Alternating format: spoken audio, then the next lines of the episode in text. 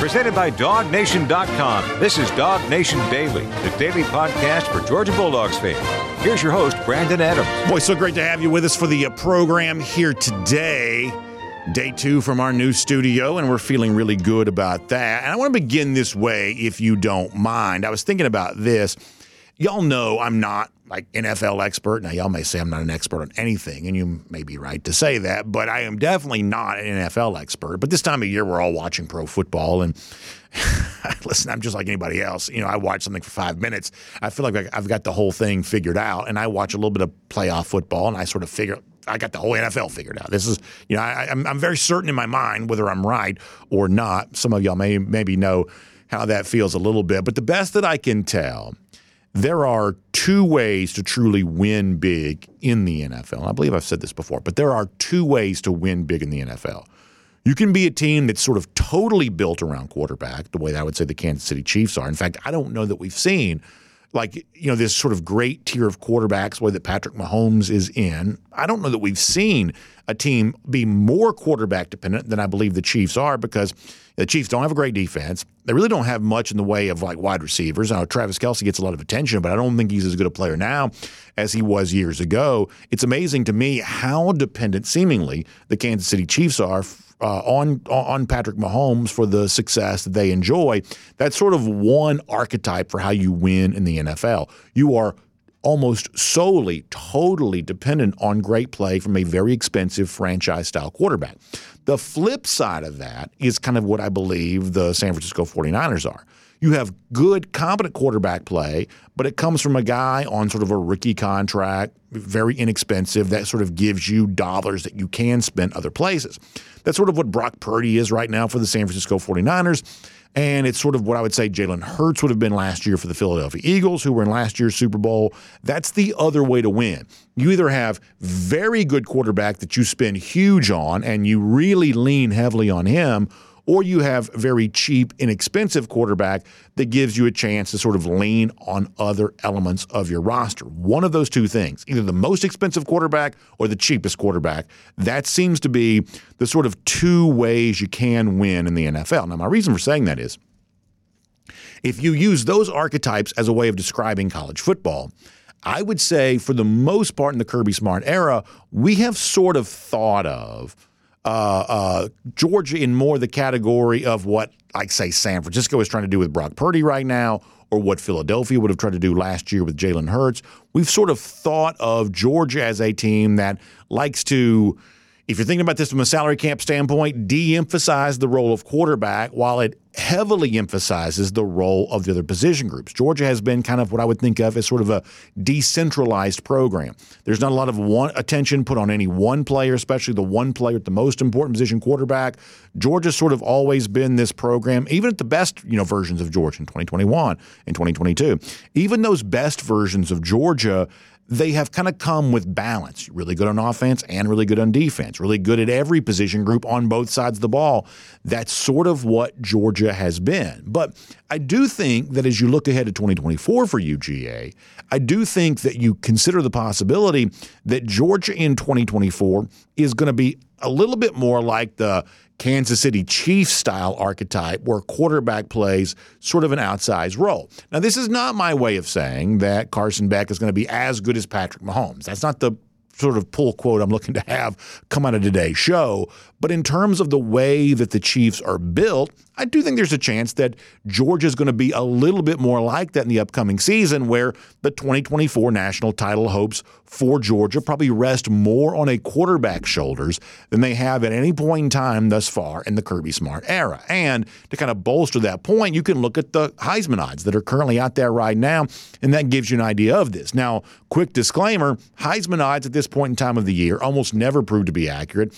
The favorites to win the award almost never do. So from that standpoint, Carson Beck may be doomed, just given how high he ranks on the list here. But if you look at, and I just chose FanDuel this morning. I could have chosen any, sports book. FanDuel's not a sponsor. I just sort of grabbed this. But according to FanDuel right now, you've got two returning starters, Quinn Ewers and Carson Beck. They're both at 7.5 to 1 to win this year's Heisman Trophy. That puts them ahead of Dylan Gabriel, now at Oregon of 10 to 1, Will Howard, now at Ohio State of 12 to 1. Jalen Milroe, still the starting quarterback for now at Alabama. He's 12-1. And then the newcomer, Nico Iamaleva, who started for Tennessee in the bowl game, he is at 15-1. So you've kind of got Milroe up of sort of returning starter-level players, and then Iamaleva down. You sort of get to some of the newcomers there. But right now, Carson Beck, along with Ewers, these are the two heavy favorites to win this year's Heisman Trophy. That's not a position that Georgia always finds itself in when it comes to, this type of thing here. That sort of gives you a little bit of an idea of perhaps that Georgia this year could be a little bit more quarterback-driven than it's been in the past. And I think that makes for an interesting comparison of, if these are the best quarterbacks on paper right now, Ewers and Beck and Gabriel at Oregon, Howard now at Ohio State, if these are thought to be the best quarterbacks in the country, what is the potential advantage that Carson Beck could have over those guys? The one thing I will definitely say is, we talked a lot about Ohio State yesterday, and there's been a lot of chatter about them over the course of the last few days because of all they've allegedly spent on NIL. If you're comparing, Howard playing what's thought to be a quarterback-friendly system for Ohio State to Carson Beck playing in Georgia, the one thing that we know Beck has as a huge advantage is his offensive line. Ohio State, one of the huge deficiencies they'll still be dealing with here this upcoming season is along the offensive line. I would say that's also probably true for, how good is Oregon's offensive line going to be this year? How good, given the departures, how good is Alabama's offensive line going to be this year? Given what Georgia has held on to. Now, admittedly, they've also lost some stuff there, too. You lose a tackle, you lose a center, you lose some important pieces. But, boy, the depth waiting in the wings for Georgia along the offensive line is probably as good as probably the envy of the entire country, almost for sure. That's the one advantage that Beck could have compared to the other top quarterbacks. He may just be playing behind a much better offensive line than these other quarterbacks are playing for. But that is perhaps not the only advantage Carson Beck has. And last night, another guy who sort of knows what it feels like to play quarterback at Georgia, JT Daniels, he was on The Beat with Mike Griffith. Wide-ranging conversation. Worth your time to go see it on the DawgNation YouTube page. But there was one point in particular that I thought was interesting from Daniels last night in being asked about what he has seen from Carson Beck and what he thinks the differentiator for Carson Beck is in terms of what's allowed him to have the success that he enjoyed. Very good starter and quarterback in 2023, and also a guy that's the short list favorite to win the Heisman Trophy in 2024. When JT Daniels, on with Mike Griffith last night, was asked to sort of talk about what separates Carson Beck, the thing that Daniels mentioned is probably not the thing that I would have sort of thought of first and foremost about Beck. But this is what Daniels says makes Carson Beck different than he was as a quarterback, but also different than other top quarterbacks in the sport right now. Interesting stuff from JT Daniels on Carson Beck. Take a listen to this. He's got one thing that I never had. He's a little more athletic than I am, but he has the just athletic enough. And if you watch the Bama game, you saw two or three times. You saw it all throughout the year with him. He's obviously elite and efficient in the pocket, and that was never going to be a question with him. But what he has is he has two or three third downs a game that he picks up on the ground. When you get drop eight or you get two man without a spy. Carson, I saw him take off for 3rd and 6, 3rd and 8, 3rd and 9. And you get two third downs like that can be a 14-point difference that wins and loses games. And that's something that he has that takes him a step above the standard pocket guy. I think that's fascinating evaluation from JT Daniels there, that Carson Beck, his separator is his athleticism. Now, we would say, and in so many words, Daniels says this too, well, Beck is not the most athletic quarterback. In fact, of the quarterbacks we just compared him to in terms of the current Heisman favorites, all quarterbacks, there are a handful of those quarterbacks who we would say, those guys are more athletic than Beck is. They're more accomplished, more capable runners than Carson Beck is. So why is Beck's athleticism such a differentiator if he's not even the most athletic quarterback among all these others? And I would say it's the phrase that Daniels uses that describes that well, which is he may not be the most athletic, but he's athletic enough. And that really matters. That idea of I may not be as athletic as the most athletic, but when you use and see my athleticism paired with my ability to throw the football, all of a sudden I'm athletic enough to cause an extra problem for you because of how worried you are about the other things I can do well. The sort of, analogy I'd make here is if you're a baseball fan, you grew up watching Greg Maddux. you know, Maddox could take a 90-mile-an-hour fastball, which by major league standards is pretty slow.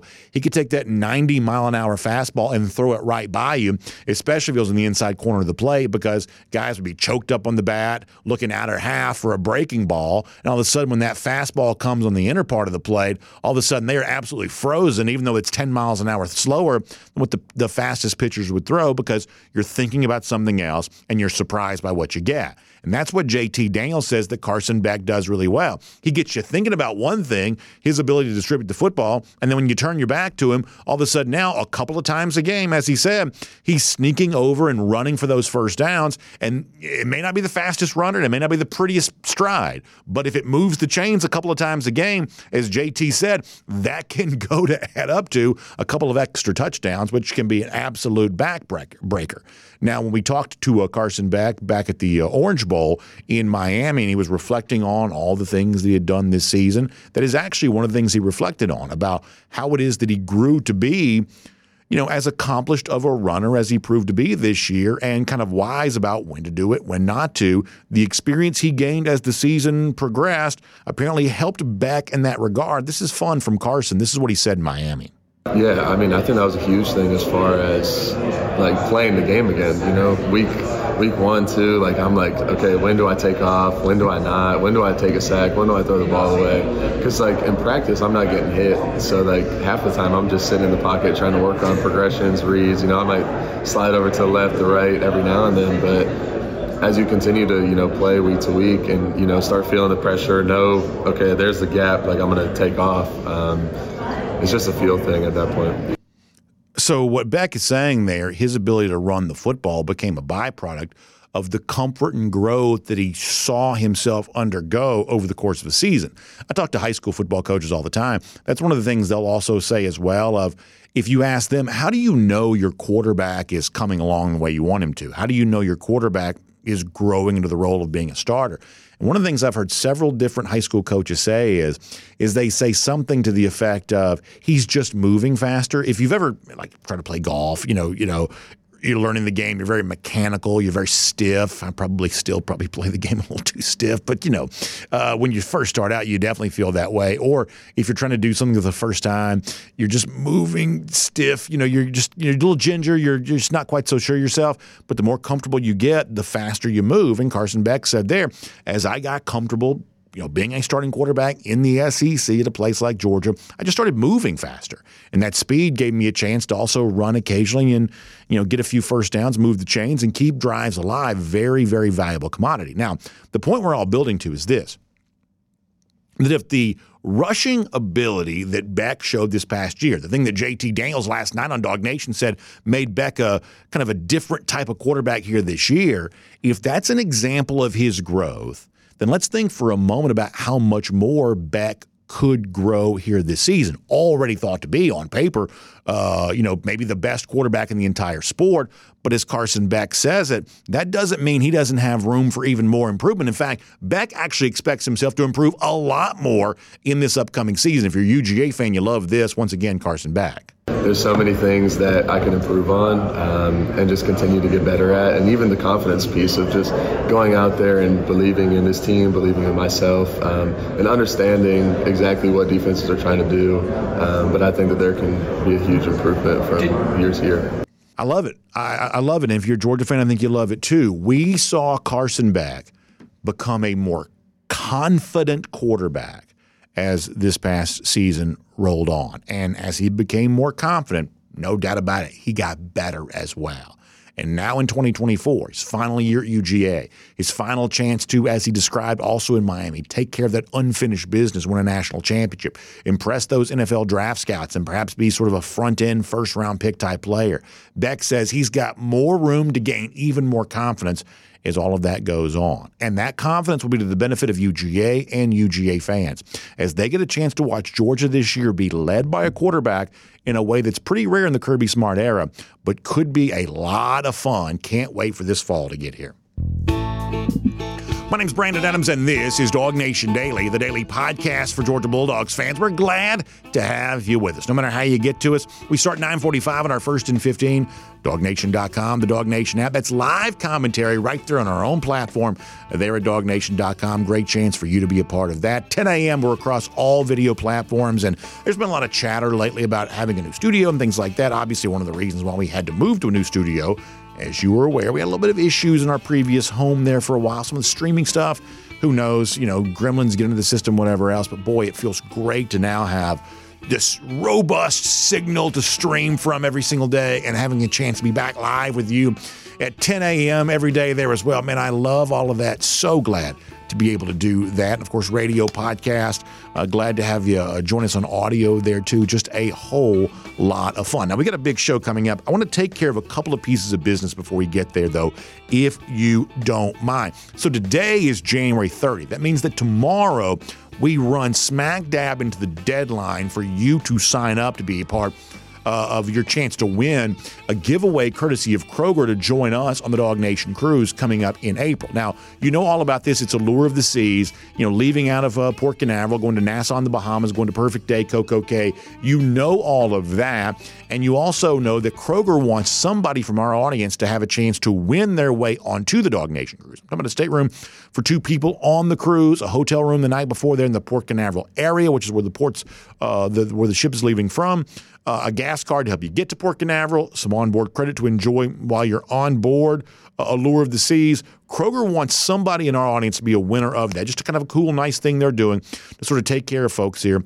They are all about all of that.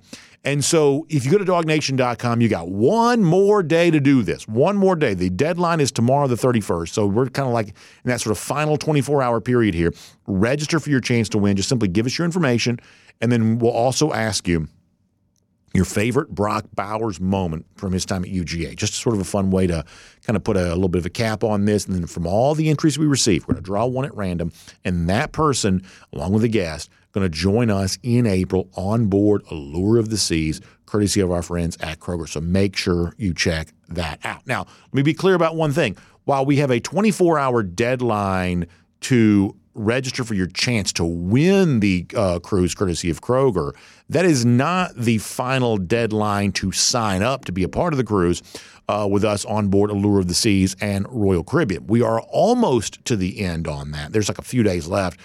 So you got to, if you want to be a part of the DawgNation cruise, you got to act right now to make sure you're in on that, because we're very, very close to having that all squared away. But for the giveaway, your chance to win, that is tomorrow. The deadline for the cruise is coming up pretty quickly here too, but not quite there on that. And one more note on all of this. If you're signed up for the cruise already, you can still register for your chance to win the DawgNation cruise courtesy of Kroger. If you do win, we'll just simply kind of credit your cruise back to you. No problem there on that. So you're still eligible for all of that. So sign up for the cruise, try for your chance to win. And if you don't win, you're still getting a chance to be with us on the DawgNation cruise, which is certainly a very, very good thing. Obviously, a lot of y'all know I just got back from Icon of the Seas, had such a good time. And it just gets me that much more excited about being on board Allure of the Seas with all of you coming up in April. Cannot wait for that. I also can't wait to talk to Connor Riley here coming up in a moment. That's going to be a lot of fun. Before we do that, though, let's go around the doghouse here for a moment.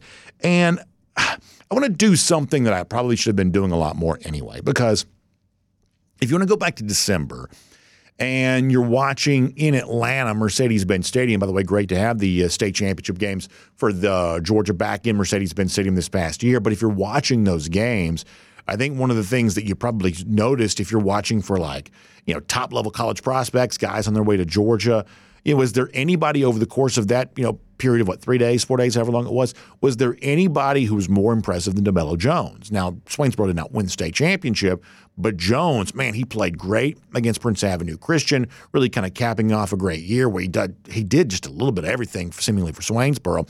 And in terms of how he looked in his uniform, how he moved around, I thought that Jones was perhaps as impressive as anybody that I saw. I don't really pretend to be a scout. That's not really the hat that I wear, but to my eyes, just a football fan watching football games, I thought DeMello Jones was pretty dadgum impressive. And it's great to see now the industry starting to notice some of that too. A lot of you are aware of this. Our friends over at On3 have kind of done a little bit of a re-rank.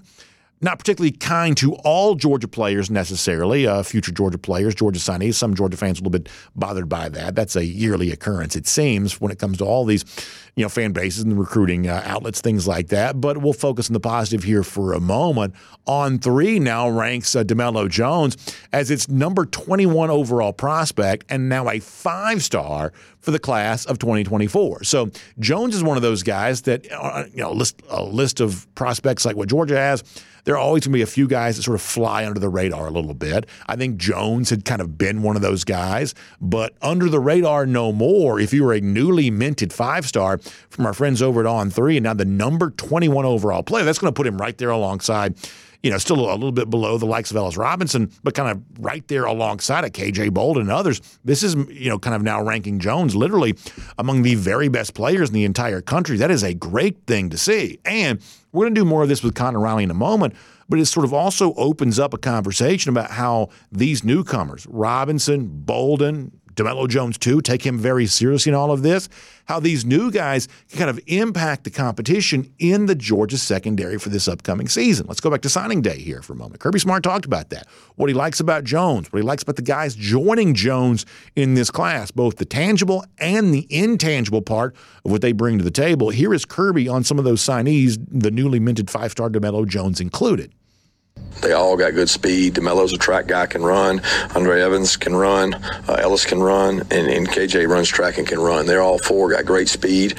They're all tremendous character kids. I mean, like they're fun to be around. DeMello is a fun guy to be around. Those other guys are fun guys to be around. And, they'll have growth to do. They'll have to grow up. But we're in need at that position. We're under our what I call our quota. We're under our quota there. And they're going to get thrust into some opportunities to get to go out there and play and compete.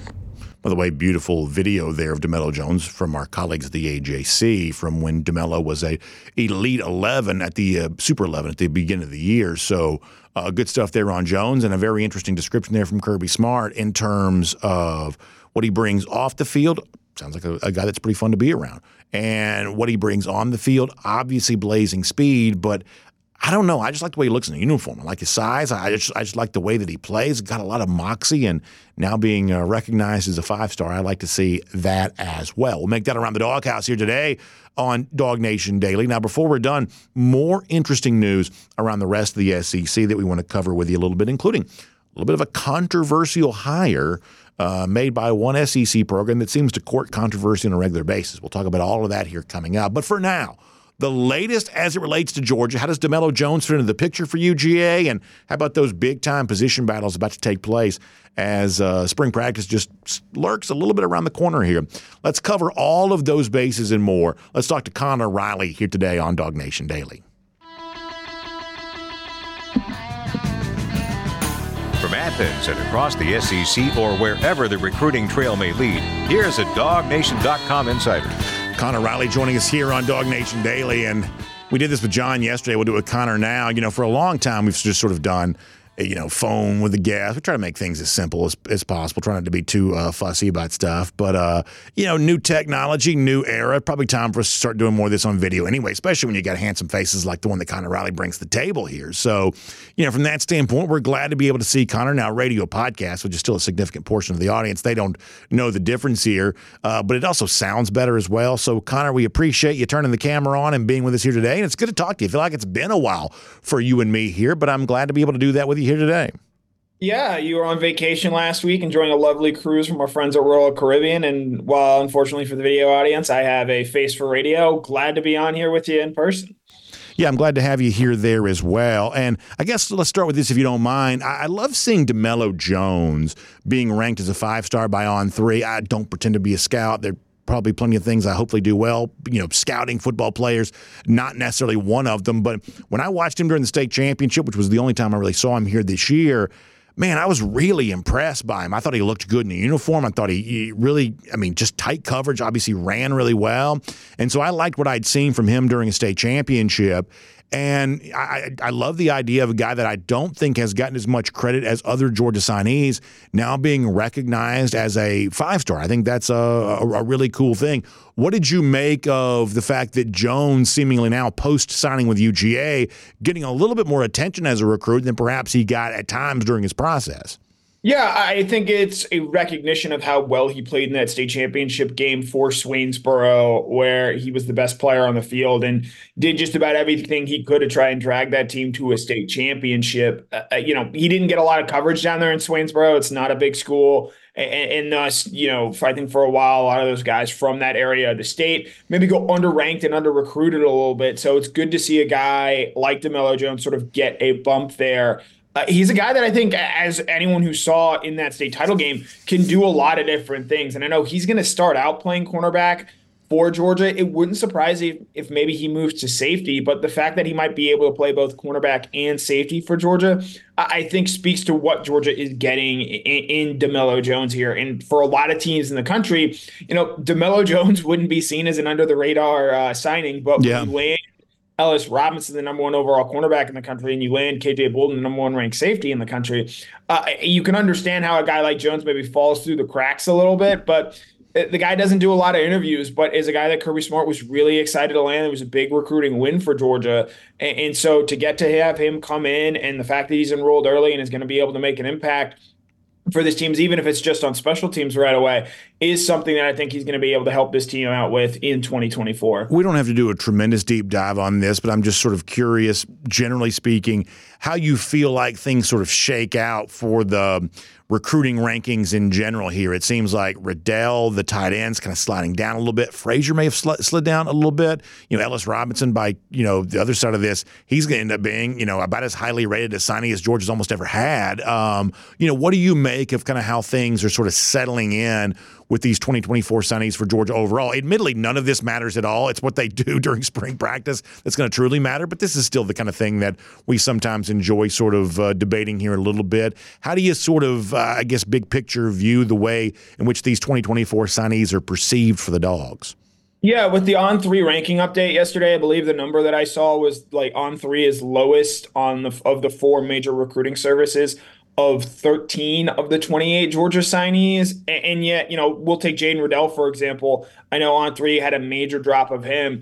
I don't care one bit at all what, the ranking service at On3, the guys who watch them and have seen, because when I saw Jaden Riddell with my own eyes down there at the Orange Bowl, that was a guy that looked like someone who's potentially going to be able to help Georgia out in his first season with the size and speed that he moves with. And you can point to, he was playing against guys in Missouri. I don't believe Riddell went and played at one of the All-American Bowls, and that, I think, factors so much into what guys look for in terms of, seeing these guys in person.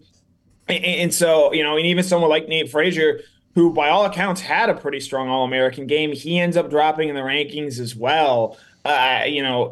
It's, I guess, a good barometer for where guys potentially are. But, and we talk about this as much as anything, I think these rankings now sort of indicate maybe who, fan bases latch on to early and discuss and talk and think about. But, I mean, with the Senior Bowl this week down in Mobile and with Mike Griffith and Kaylee Manziel down there covering it, the two guys that are going to be highest drafted out of that group from Georgia were Ladd McConkey and Javon Bullard, guys who I believe Javon was like maybe the number 800 overall ranked prospect, and Ladd was in the thousands when he came out in 2020. So I think with Georgia, you might not be thrilled that some of these guys are dropping in the rankings, but I think you've seen with what Kirby Smart has been able to do from a development standpoint, a lot of these guys, it wouldn't surprise me in the slightest if you're going to see them go ahead and outperform some of those rankings. And, Brock Bowers was, for most parts, a fringe top 100 player. I know On3, after the fact that he had already enrolled, went back and re-ranked him as a 5-star, even though On3 didn't exist at that point in time.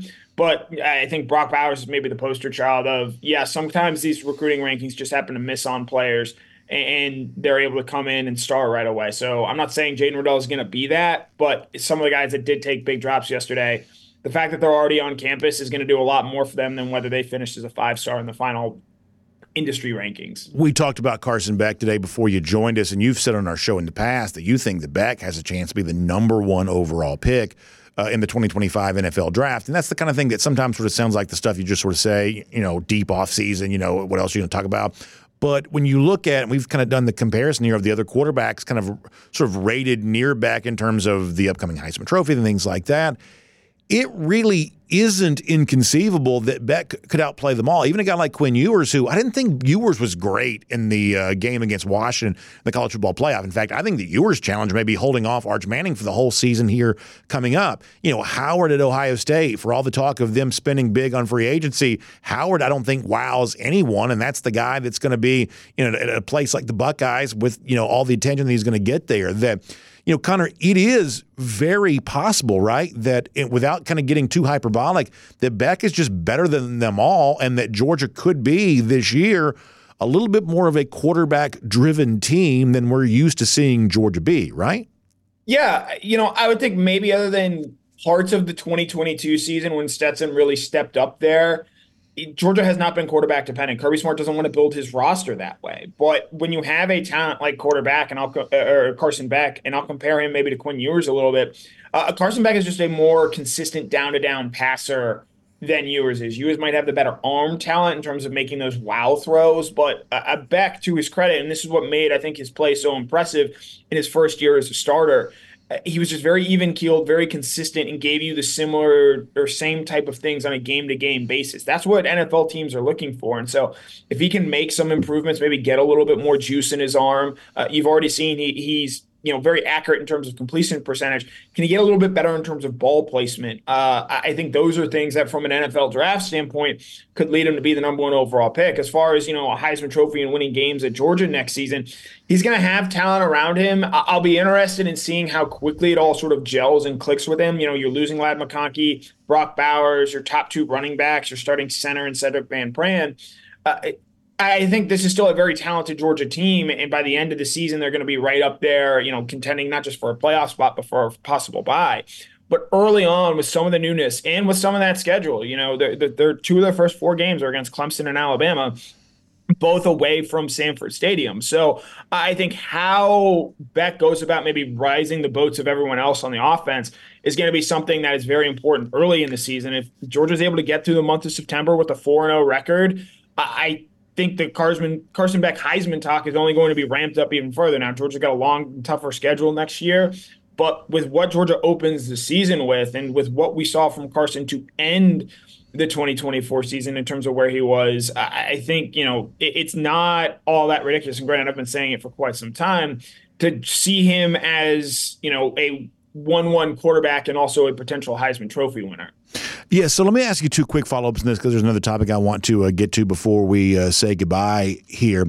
You know, the one thing I've also said about Beck in comparison to other top quarterbacks is even with the loss of Cedric Von Prongeranger and even with the loss of Amarius Mims, I still believe that Beck probably has the best offensive line of, say, in comparison to Milroe with Alabama. They've lost a good bit. Ohio State's had some major offensive line problems.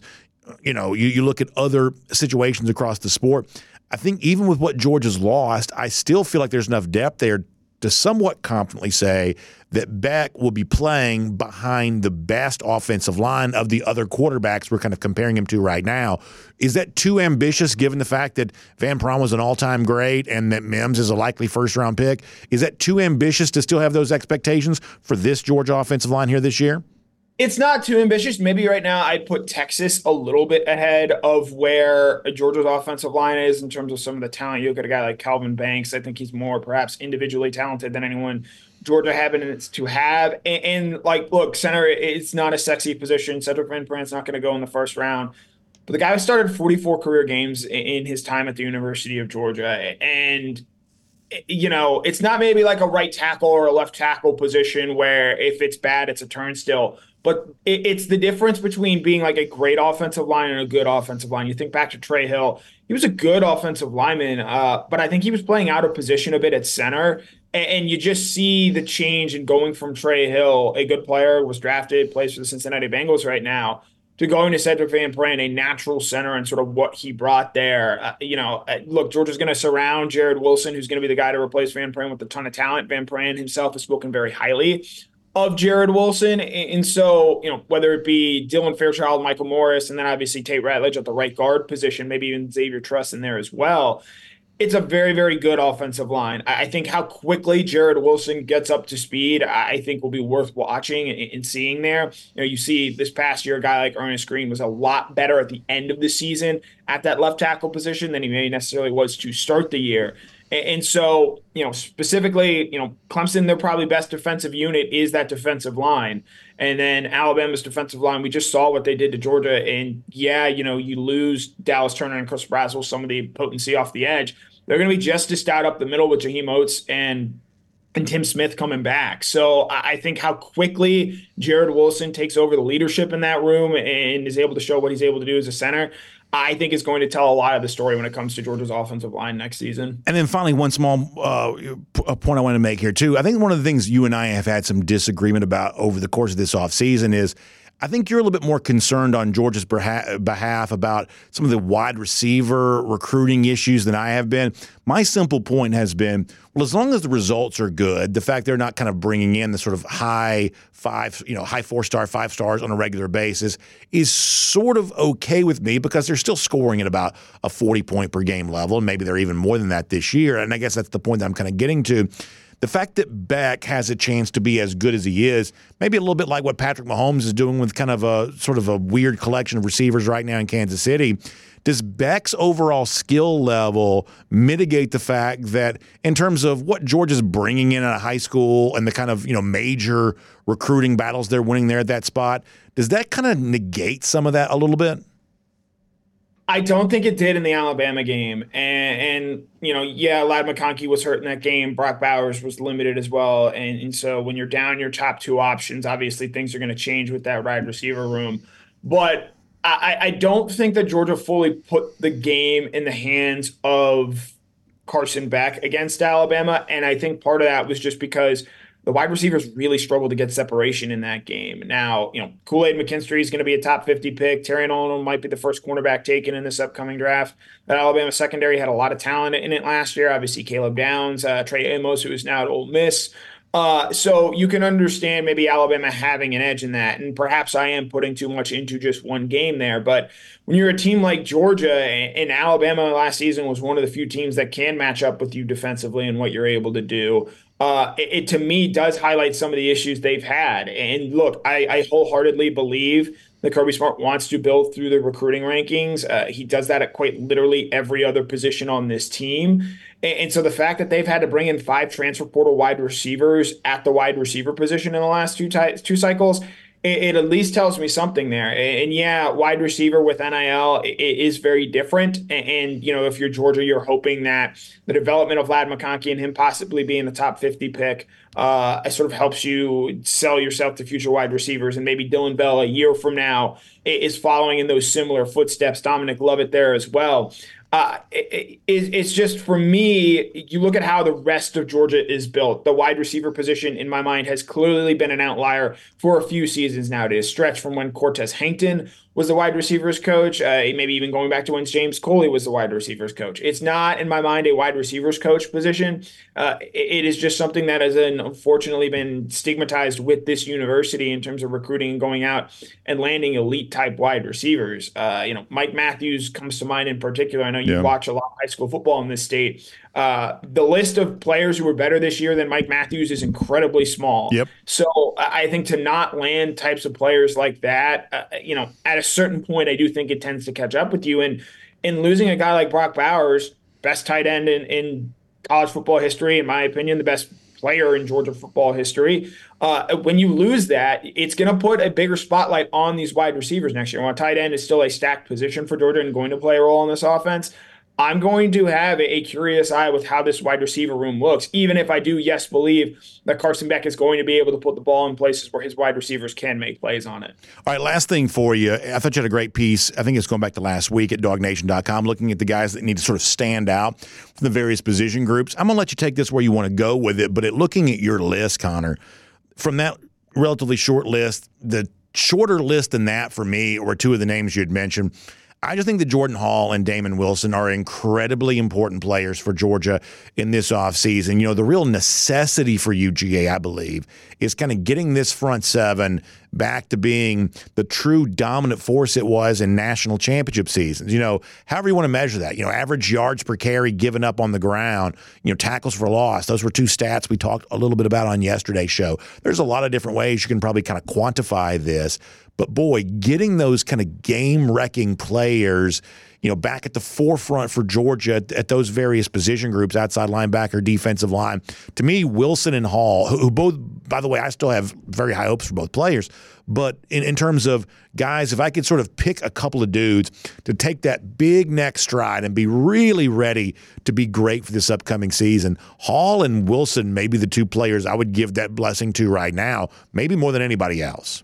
Yeah, I think with Hall, this offseason is going to be huge because it's going to be a sort of allow him to further rework his body and get that in a position to where maybe perhaps he can play more snaps for Georgia next year. Obviously, Damon Wilson, I think with that outside linebacker position, you see all the 2022 guys move on. You know, Michael Williams is going to be a factor at that position. How much on a down-to-down basis, I'm not sure yet. But in looking at guys like Damon Wilson, a big-time recruiting battle that you won against Ohio State, Jordan Hall, five-star player, when you recruit those guys, entering your second season, you expect them to be guys that can be every down contributors for you and make bigger impacts moving forward. Well, those guys have had their first years in the system. I don't think either had the year that they had wanted or envisioned. You know, Hall made some waves early, but sort of after the bye week fell off a little bit. And then Damon Wilson ends the year, you know, had meniscus surgery to get that cleaned up there.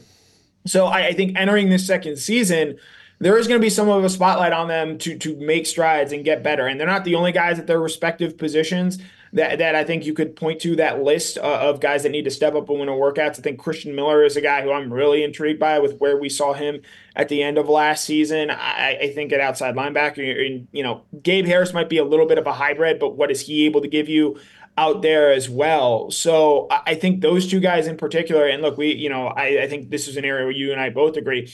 Last year's front seven was just not what it was when Georgia won national championships in 2021 and 2022. Georgia, I think, finished 20th in the country in rush defense.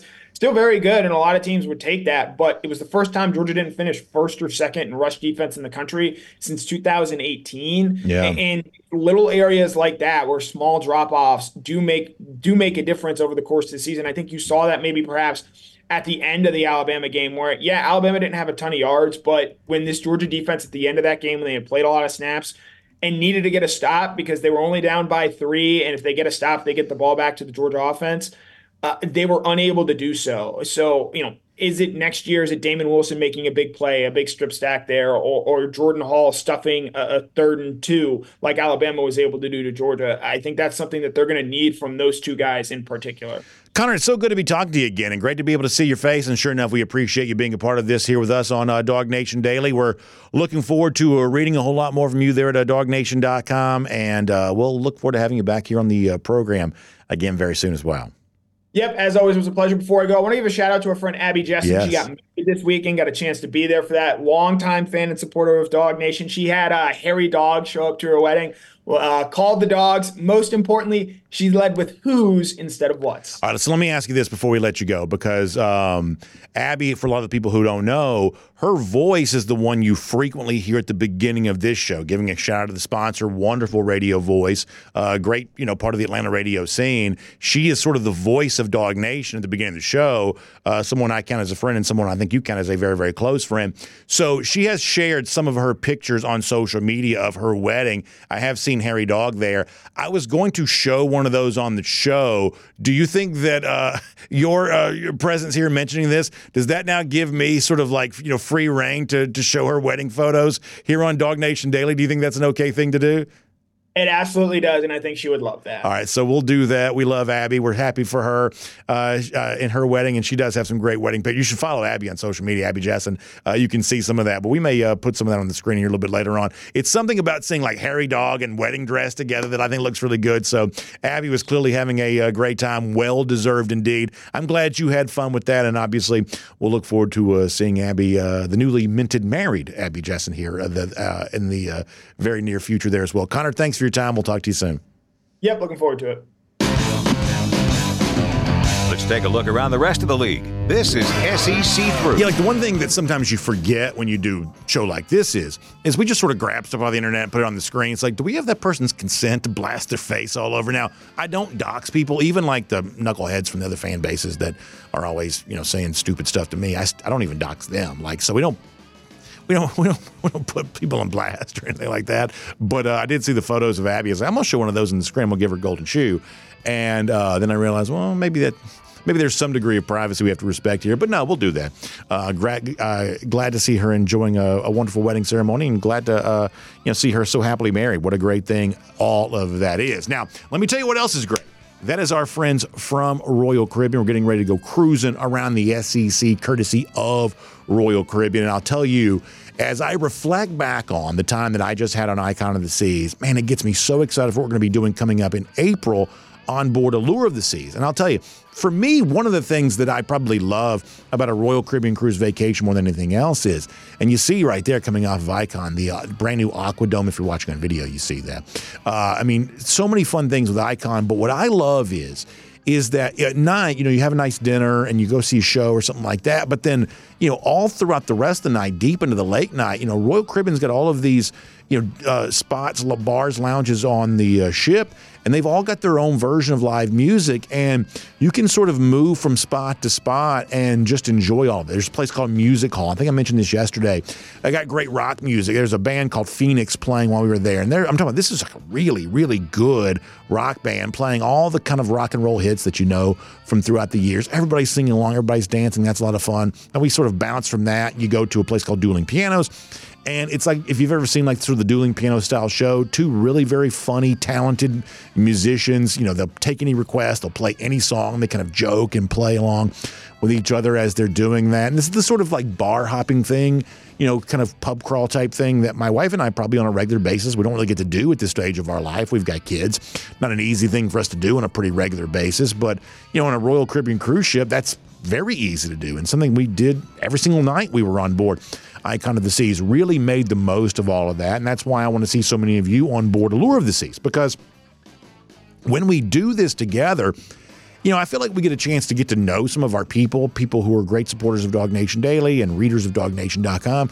We get to spend more time with them and get to know them better on a DawgNation cruise than really any other point in time during the year. So my invitation to you is, and we're really kind of down to the wire here on this because, the ship sells out. Our space for our DawgNation cruise is really limited. We're like right up against the sort of the final spots here for our DawgNation cruise. We're almost completely sold out on that. So please give Jessica Slater a call, 770-718-9147. That's 770-718-9147. You can also email her, jslater@dreamvacations.com. Find out more about the DawgNation cruise. And if you want to go to royaldogs.com, of course, dogs spelled out DAWGS, royaldogs.com. You can get the information you need, but you got to act fast here on this. This is not one of those things you've got between now and the day before the ship leaves to make your decision here on this. And if you've been talking to Jessica and some of her friends about being on board, time to go ahead and get that final payment taken care of, because we got to get you on board and get ready to go. The ship is actually leaving before you know it, so we need you ready to go on all of that. All right, let's get ready to go cruise around the SEC now. And Auburn has made what I think has to be described as a controversial hire, bringing in DJ Durkin as defensive coordinator. Now, a lot of SEC teams have hired Durkin, as Chris Lowe was more than happy to point out yesterday, as he kind of broke the news for ESPN. But the issue for Durkin is going back to his time as Maryland defensive coordinator. Unfortunately, a player named Jordan McNair died of heat stroke during a Maryland practice. And I'm going to be very honest about this. I think there's a degree to which, at times, Durkin has taken the blame for this that perhaps is unfair. The truth is, I'm not really an expert on anything involving Maryland football. I don't really know what happened with McNair necessarily, nor do I know what role Durkin may have played in this. I do know that in the immediate aftermath of it happening, there were some media types that came down very hard on Durkin. And obviously, anytime a player passes away, there's going to be, sort of a serious, consideration of what might have gone on there. I don't know that anything significant's ever been proven about, Durkin's involvement or somehow this could have been different. It seems like a lot of things, a very complicated story, but it is one of those issues that sort of lingers around Durkin. And even if some of his connection to that has been a little bit unfair, and I think there's a degree to some of it that where maybe could say that maybe. It is the kind of thing that creates an uncomfortable conversation for Auburn. At this point in time, I'm going to sort of bring this back to football because obviously that's the thing we probably feel the most comfortable talking about when it comes to something like this. And so when you've got a defensive coordinator where parents are going to be looking at the resume saying, wait, what happened in what year? And, you know, whether it's fair or not, whether it's true or not, you know, parents are concerned about where they send their sons to go play. And a controversial topic like this is just going to create a little bit of friction in the recruiting process for Auburn, which, you know, last year he worked at Texas A&M. You know, no one's seemingly afraid of hiring DJ Durkin. They've presumably done their due diligence on this. They presumably, you know, feel good about their, you know, a willingness and ability to hire Durkin here. But the problem for Auburn is Auburn's already got its own controversial head coach. For very different reasons, you've got parents looking at the resume of Q Freeze and saying, he did what with who and what? And so you got that going on. Then you got now for a very different situation, some of those same parents considering, should I send my son to Auburn, are looking at the story as it relates to DJ Durkin. All of this feels like the word I used a moment ago, a lot of friction in the recruiting process for Auburn right now. Durkin's pretty clearly a good coach. He wouldn't keep getting jobs if he wasn't. But, boy, in terms of some pretty tough questions to try to answer to go along with a head coach who still has some pretty tough questions of his own to try to answer, Auburn seems to have a very high tolerance for this type of thing. And so we'll see how that works out for them on the recruiting trail here right now. So yesterday I made a little bit of an error. And, listen, I probably make errors a lot. But we have a little bit of a rundown here. And I mostly sort of doodle on my rundowns. I'm not going to show it to you right now. But there's an order of topics I like to try to hit, and every now and then I'll skip over one. I believe yesterday I skipped over this. So Michigan has officially made Sherrone Moore its head coach. Jim Harbaugh is now the coach of the Chargers. This all sort of happened while I was gone. Moore, who drew rave reviews as an interim coach. And I guess here's the one good thing. When you have a head coach suspended for two different things for multiple games within the same season, you get a lot of experience for the next guy. And so Sherrone Moore was essentially head coach for half the season for Michigan this year as it was.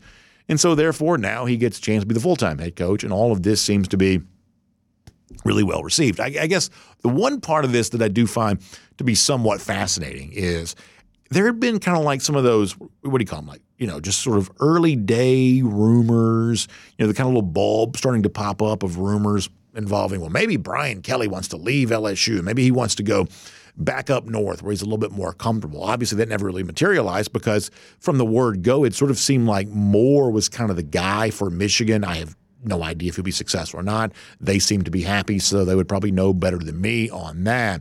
But as I said before, you know, down here, this was one of those things of, well, does this become a spot where Brian Kelly could get involved? Or another name that I thought you could have maybe heard here that you just never heard anything about, that's Mark Stoops. You know, Mark Stoops wanted to leave Kentucky, was thought to be kind of unhappy at Kentucky, kind of feuding with John Calipari or Mitch Barnhart, the athletic director, whatever, was going to take the Texas A&M jobs. Essentially a fan revolt prevented that from happening. And I thought, well, you know, if the Michigan job came open, maybe Stoops would be a candidate for that, a guy that's kind of comfortable in the Midwest as it is. Well, that job never really went on the open market either. Moore was their guy. So a couple of SEC coaches that could have perhaps been on the move. Stoops seemingly unhappy and yet kind of stuck maybe for now. Kelly, who you thought you kind of you know, rumors came from somewhere.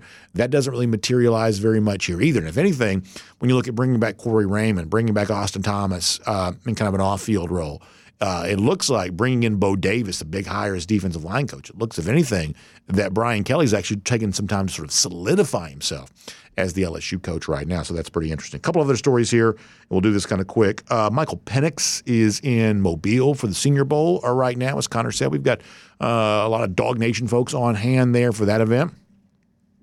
Penix was asked about his former coach, Kalen DeBoer, now in Alabama, and Penix gives what I think at first blush sort of feels like it should be a big money quote, the kind of thing that gets everybody excited. He says within 3 years, he thinks that Kalen DeBoer will win a national championship at Alabama. That sort of seems like a bold statement until you realize that's what you're supposed to do. At a place like Alabama, you're supposed to win national championships every 3 years or within a 3-year period of time. And if he doesn't win a national championship or at least come very close to competing for a national championship, then he probably won't be there much past 3 years. That's something that Steve Spurrier said the other day, and you know that sort of seems like a bold statement here too. But listen, the SEC is a little bit of a short-term proposition. You don't have a lot of guys coaching in this league for 20 and 30 years. at a time. You know, you are there to win, and that takes a lot out of you, the energy you have to put into that sort of success. And sometimes this is a little bit of a year-to-year, short-term type process, you know, proposition. So, you know, Penix sort of gives DeBoer the compliment of, I believe you'll win a national championship within 3 years. Alabama fans would say, is it going to really take 3 years for this to happen? This is the issue about Alabama. You can come from Seattle to Tuscaloosa and have more talent at your disposal than you've ever had before, but it also comes with the expectations that go along with that. So Penix makes what seemingly looks like a pretty bold claim here, but in terms of Alabama, if he wins one national championship in 3 years, you know, all that will be in the eyes of Crimson Tide fans is just sort of the most meager attempt to even meet the expectations that they sort of have for him. Now I want to give you one more here. So Reese Davis doing his, you know, does his podcast, things like that. So he was talking about Ryan Day and the pressure starting to grow around him. I'm going to read this quote to you. He says, I don't believe there is any real heat, nor should there be on Ryan Day. This is on the ESPN Game Day podcast. But Reese Davis goes on to say, there are discontented fractions of fans that every school in America has if you don't win every game and cover every spread and raise the national championship trophy. It's always amazing to me, you know, how much more comfortable media types like Davis, I don't dislike Davis, but they're always so much more comfortable sort of ragging on fans than they are taking any kind of shot at any kind of like true power broker, coach, player, things like that. You know, there's a certain type of like establishment media that saves their hottest take for fans, and it sort of keeps them from running afoul of coaches, players. You can't help but notice that sometimes. That's just for free. But he does go on to say, Reese Davis, that there might be some real discontent if Ohio State, let's say, does win the Big Ten or go to the playoff, either lose a home game in the first round or lose in the quarterfinal. And you spend whatever the total ends up being, and you don't get more out of it than you had. So ultimately, Reese Davis kind of validates the opinion that some Ohio State fans have. Now listen, I don't like Ohio State. I don't like Ohio State fans. I find them to be, frankly, pretty annoying. Most of you do as well. But this is where Ohio State fans are no different than Georgia fans or Alabama fans, who we also have our issues with from time to time, or any other sort of major fan base in one of these big programs. If you're a fan of one of these teams, you play with so many built-in advantages. The idea of going 10-2, it is sort of meaningless. I mean, listen, you know, circumstances, things like that happen, whatever else. But this idea of, you know, if you're an Ohio State fan, you're supposed to be happy losing to Michigan every year. Of course you're not supposed to be happy with that. And if you're the coach at Ohio State, of course you're supposed to do this more on a regular basis. And if you don't like that, there are a lot of other places that you can coach where you don't have to beat Michigan on a semi-regular basis in order to stay employed. But, you know, I'm going to defend Ohio State fans in this a little bit the same way I would defend Georgia fans if they were in the same spot here. The expectations are high because the resources are so prevalent and the opportunities and the advantages are so robust. So if you don't want to be at a, this goes back to what we were just saying about Kalen DeBoer. If you don't want to be at a place where winning's expected, there are jobs you can take. And frankly, in this day and age, those jobs pay pretty well. But if you want to have the best job, and if you want to be the best, there's an expectation that you'll actually achieve some of those things that you aspire to do. It will make that cruising around the SEC, courtesy of Royal Caribbean. Couple of golden shoes as we say goodbye to you here today. By the way, speaking of Royal Caribbean, so our buddy Lee shares this with me, saying, great seeing you back today. Thought I caught a glimpse of you taking in Inter Miami's New Jersey, that's the MLS team, sponsoring Icon of the Seas last week. He says, hope you enjoyed your time on board. I'll be waiting on that selfie with me and Messi, he says. Very funny stuff. Golden shoe hashtag he gives us there. And what Lee's sharing with us here is from the naming ceremony from the Icon the other day, the entire Inter Miami team kind of shows off their new jerseys, the Royal Caribbean logo there on the front. I think that's a really fun thing to be able to see. Indeed, Lionel Messi, Luis Suarez, all looking very sharp. They call them kits in soccer. I say jersey, they're actually called kits. So very nice stuff there from that. We'll give Lee a golden shoe on that front. How about another golden shoe coming the way of Kirby is Elite on X, who reminds us that today is now 5,500 total days since Florida's won a national championship. He gave us this cowboy dog, he calls himself. He gave this to us yesterday as a little bit of a hint this was on the way. So we are now at 5,500 days since Florida's won a national championship. That is funny stuff. We'll give Cowboy Dog a golden shoe for that. And our own version of our own little counter here, our Gator Hater Updater, we will remind you that not only is Florida looking at a long national title drought, it's now been 1,179 days since they've beaten Georgia. Folks, that is why they are the lousy, stinking Gators. And we love it. We can't get enough of it. We'll see you back here tomorrow on DawgNation Daily.